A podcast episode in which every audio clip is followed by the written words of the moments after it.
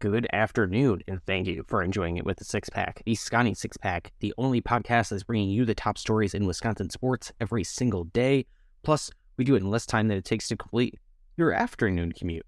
I'm your host, Kedrick Stumbris, and we you can follow me on Twitter at Kedrick Stumbris and follow the podcast at Sconnie Six Pack to get the latest updates in Wisconsin sports. Of course, today, this one coming to you a little bit later than usual, giving it to you just in time for you to listen to it on your car ride home as opposed to when you're starting the day, getting ready for work. You know, maybe you're turning this on uh, on the way home from work. Maybe you're making dinner, getting ready.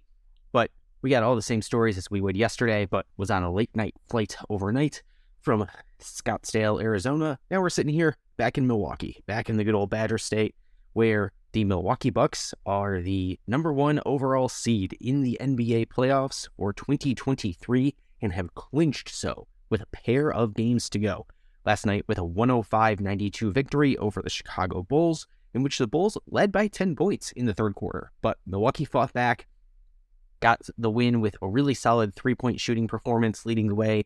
Team shot just over 39% from beyond the arc, and the Bucks really put on a solid rebounding performance, grabbing 15 more rebounds than the Bulls, despite Chicago attempting nine fewer shots than Milwaukee. And the Bucks grabbed eight more offensive rebounds than the Bulls as well. Really doing a great job on the glass and uh, from beyond the arc, doing it all without Giannis Antetokounmpo, Grayson Allen, Pat Connaughton, and Khris Middleton for most of the game. Uh, and we'll get to the Middleton injury a little bit later as well.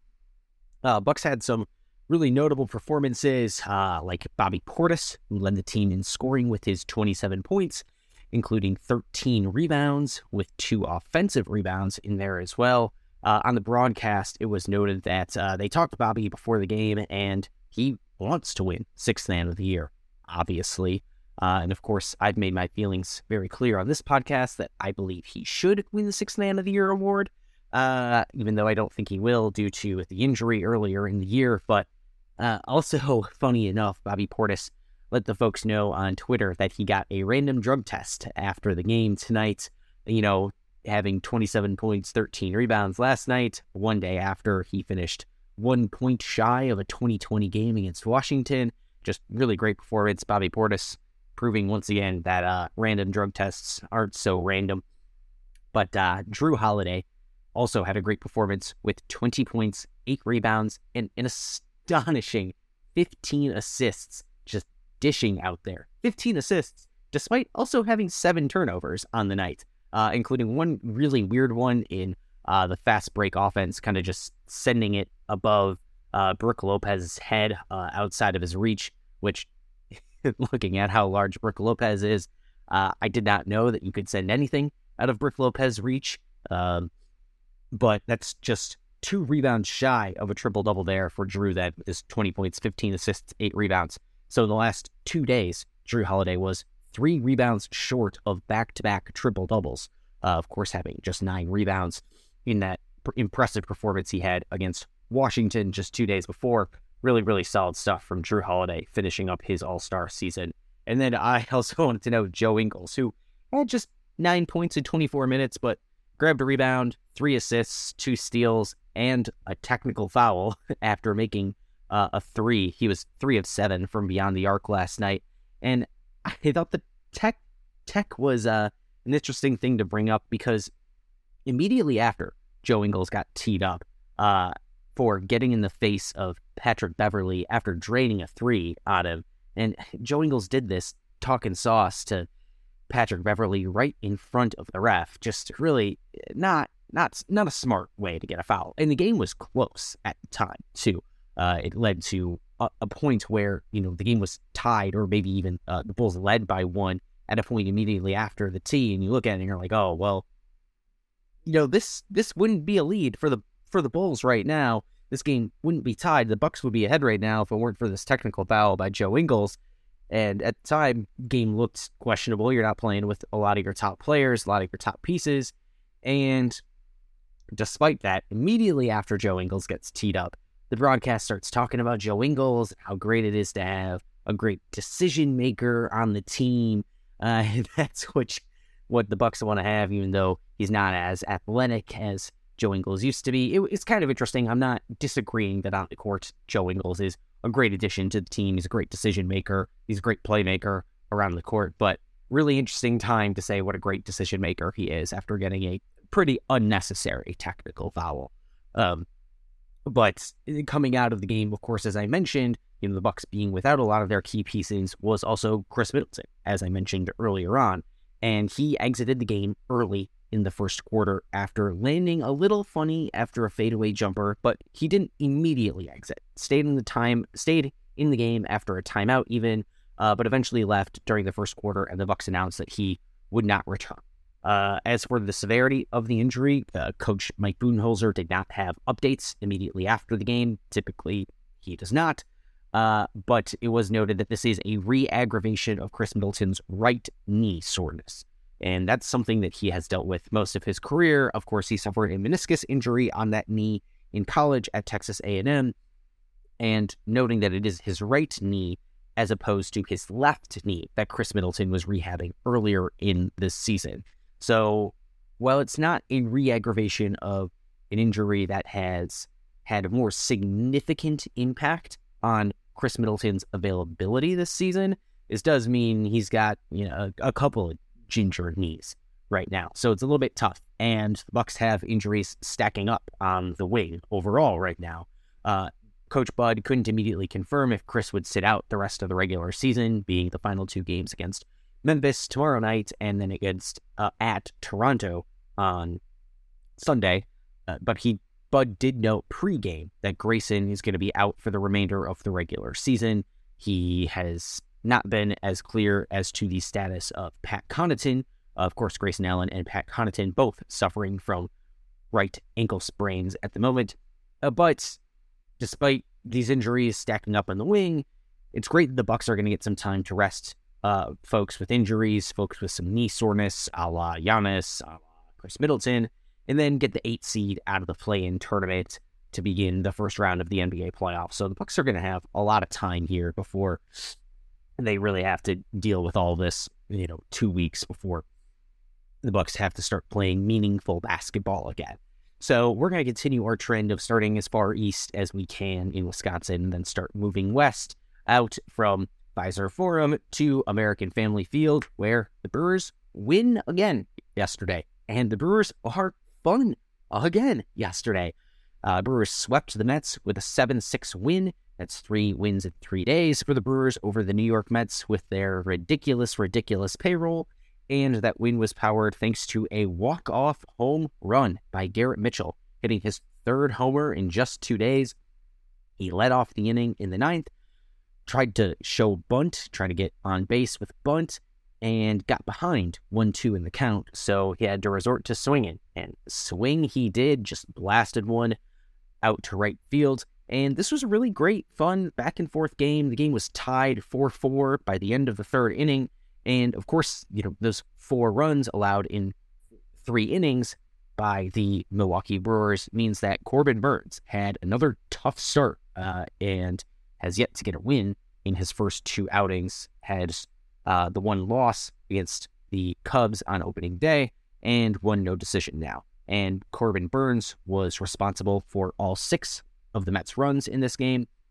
Got just over four innings of work and uh, allowed seven hits and two walks and a hit batter in those four innings. So really, really tough overall. Only three strikeouts. Also allowed two home runs. I think there's genuine discussion to be had about how much I think the pitch clock is affecting Corbin Burnes in particular. Earlier on in spring training, he said that he was having some trouble uh, between you know spring training and simulated games leading up to spring training said that he was calling a few of his own pitches to avoid issues due to shaking off pitches. Of course, Corbin Burnes using the PitchCom system for a lot of last season and now making use of it still. Uh, but Corbin Burnes has a 9.64 ERA through his first two games. You know, he had just absolutely no run support in the first game. Uh, just just tough going overall. But yeah, you hope Corbin Burnes is going to bounce back. You'd imagine that he is and this isn't going to stick forever, but just a couple of two tough first performances out the gates for uh, the crew. But then we had some other pitchers getting really great work from Peter Strzelecki, Matt Bush, Devin Williams, each uh, pitching shutout innings, having really great stuff. On on the offensive end, Yelich, Christian Yelich went over three. Tough day for him, over three with two strikeouts. He did get on base with a walk and score a run. Uh, but the kids still look good. Brice Turang cooled down, going 0 for 2, but he and he came in later in the day with Owen Miller starting at second base. Uh, and Joey Wiemer went 0 for 4, but had a three run home run in the second inning. So really, really good stuff from the kids. Still, Brice Turang, of course, starting super hot, cooled down a little bit uh, in yesterday's game. After just some phenomenal performances, uh, Joey Wiemer and Garrett Mitchell, of course, continue to shine. Just really, really great stuff. And you hope to see uh, Sal Frelick up up here soon, showing off his bat as well again. Uh, Brewers off today, as well as the Milwaukee Bucks. So no action here in Milwaukee overall. Uh, but the Brewers will open a three game series this weekend at home against the St. Louis Cardinals. Those games starting tomorrow evening. Uh, I think I'm probably going to all three of these Brewers games this weekend. Should be exciting. I think my plan was maybe to go to the Bucks game tomorrow night instead for the home uh, regular season finale. But it looks like these tickets are going to be a little bit pricey for what I would like to pay for what's going to be a meaningless game for the Milwaukee Bucks. Um, although I'd like to get that, you know, Ray Allen mystery bobblehead. Don't think that's going to happen, but you know, if I am going to buy tickets for the Bucks game, and I'm definitely going to buy tickets for this uh, Milwaukee Brewers game on Saturday and Sunday. Otherwise, I'm going to get all those tickets on TickPick, where that's going to be the best place. I'm going to get the price for these Milwaukee Bucks tickets, eh, without a doubt. And this is not an ad. TickPick is just a service I love and I want you to save money on your next ticket purchase. Eh, so when you use TickPick, you will never pay service or delivery fees like you will on any other ticket selling apps, and it comes with TickPick's best price guarantee. If you find a better price somewhere else for the same ticket, TickPick will refund you twice the difference in credit toward your next purchase. Plus, if you use my link in the podcast description, you're going to save $10 off on your first order. So get out there, get out to a game this weekend. Milwaukee Brewers with a big series uh, this weekend against the Cardinals as the Brewers are all alone in first place. Cardinals just coming off getting swept by the Atlanta Braves. So it would be really great for the Brewers to win some games here against the Cardinals this weekend, build a lead on St. Louis early, and start uh, getting to the ballpark, cheering for the team, uh, make some noise, and get them going. You know, maybe maybe fake out some of these Cardinals pitchers uh, with with a fake pitch clock countdown get them get them hurry a little bit. So aside from the exciting news for the Milwaukee Brewers in this sweep over the Mets, also had some little bit of downer news as we get a not so great update on Aaron Ashby's injury. Aaron Ashby, of course, the left-handed pitcher developed through Milwaukee's farm system, quickly ascending to be the top-ranked pitching prospect for the Milwaukee Brewers. And the Brewers had really high hopes of him staying in the starting rotation this upcoming season. But now uh, he's out until at least the late part, the back end of the 2023 season. Ashby had a shoulder injury that he suffered, uh, that he had been rehabbing throughout spring training. It was noted before that he was probably going to be delayed into this upcoming season. Thought that he'd be back around May, but now he's going to need surgery, arthroscopic, arthroscopic surgery on that uh, shoulder, on his throwing shoulder. So that's really tough for him. Uh, the Brewers, tough for them as well because Brewers had just signed Aaron Ashby this offseason to a deal through 2027. And now eh, we're probably going to end up seeing Ashby on the shelf for much of, if not the entire uh, season this year. So, so tough for Aaron Ashby. Fortunately, it looks like the bullpen has looked really solid so far this season. Of course, you got Devin Williams and the Airbender looking really, really solid in that closer role for the Brewers. Peter Strzelecki has been phenomenal. Uh, also developed all the way up through the Brewers farm system as well. You know, Brewers making great use of that farm system. Can't say enough. I noted this on Twitter. Uh, you could follow me at Kedrick Stumbris. And just the amount of guys on this roster, these young guys, these exciting guys, not even all the young guys, Cor- like Corbin Burnes included, Freddie Peralta included, uh, who have been just developed up through the Brewers farm system, you can't say enough about this Milwaukee Brewers roster and its quality without mentioning the developmental work that has been done in uh, Carolina, Wisconsin, Biloxi, and uh, Nashville for all these guys to get them up here. So, as we continue our trip further west, we're going to talk about Noah Reynolds, who has actually announced his commitment to play basketball at the University of Wisconsin.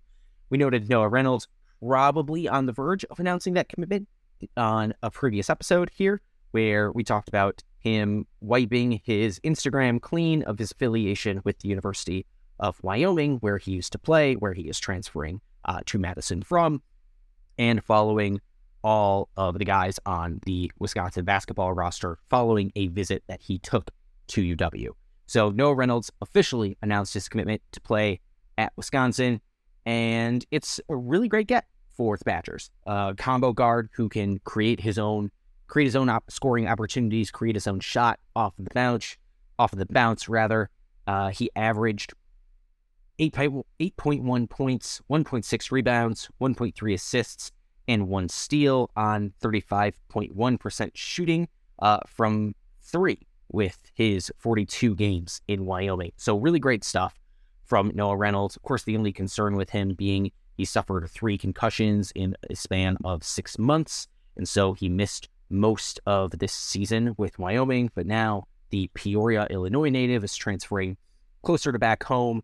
And it should be, you know, a good fit for Wisconsin, I think. Badgers needed someone else who can go in and create their own shot. They have they did not have that guy on the roster this year. The closest thing you saw to that was Chucky Hepburn, but he's a really he's a solid distributor. He he can play the ball well, but he's not a great on ball attack the basket guard.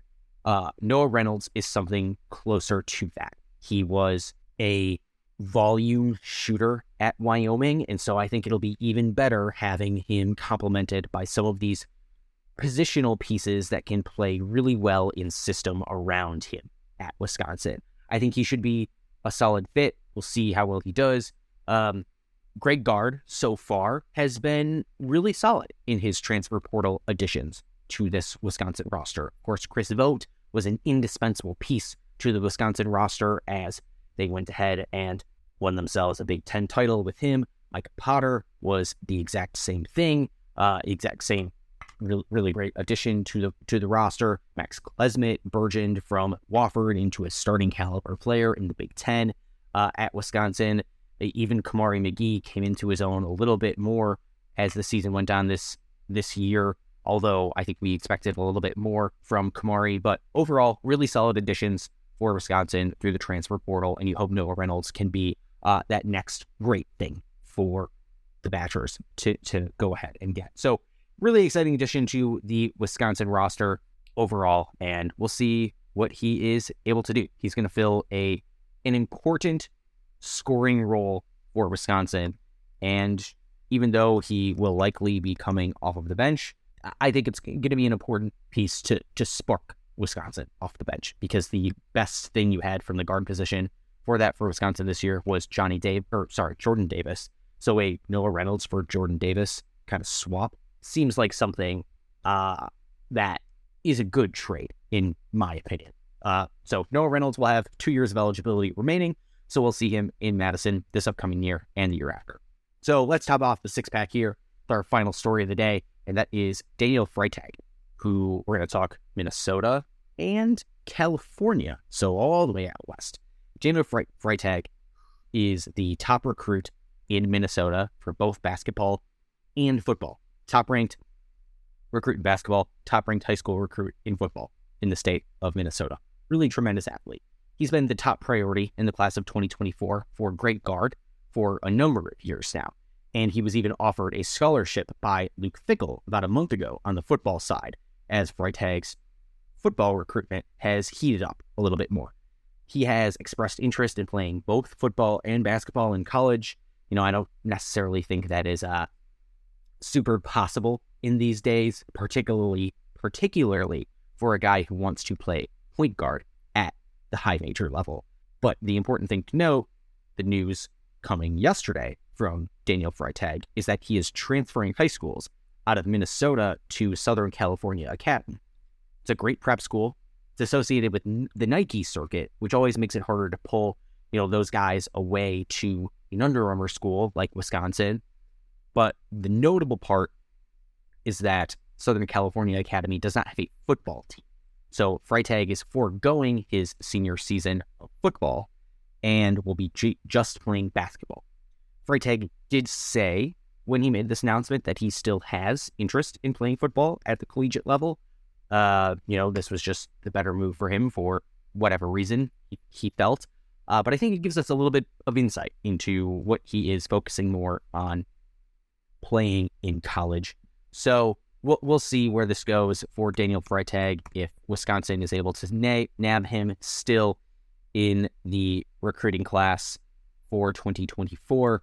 But I think this gives us a little bit of insight into is he thinking football? Is he thinking basketball?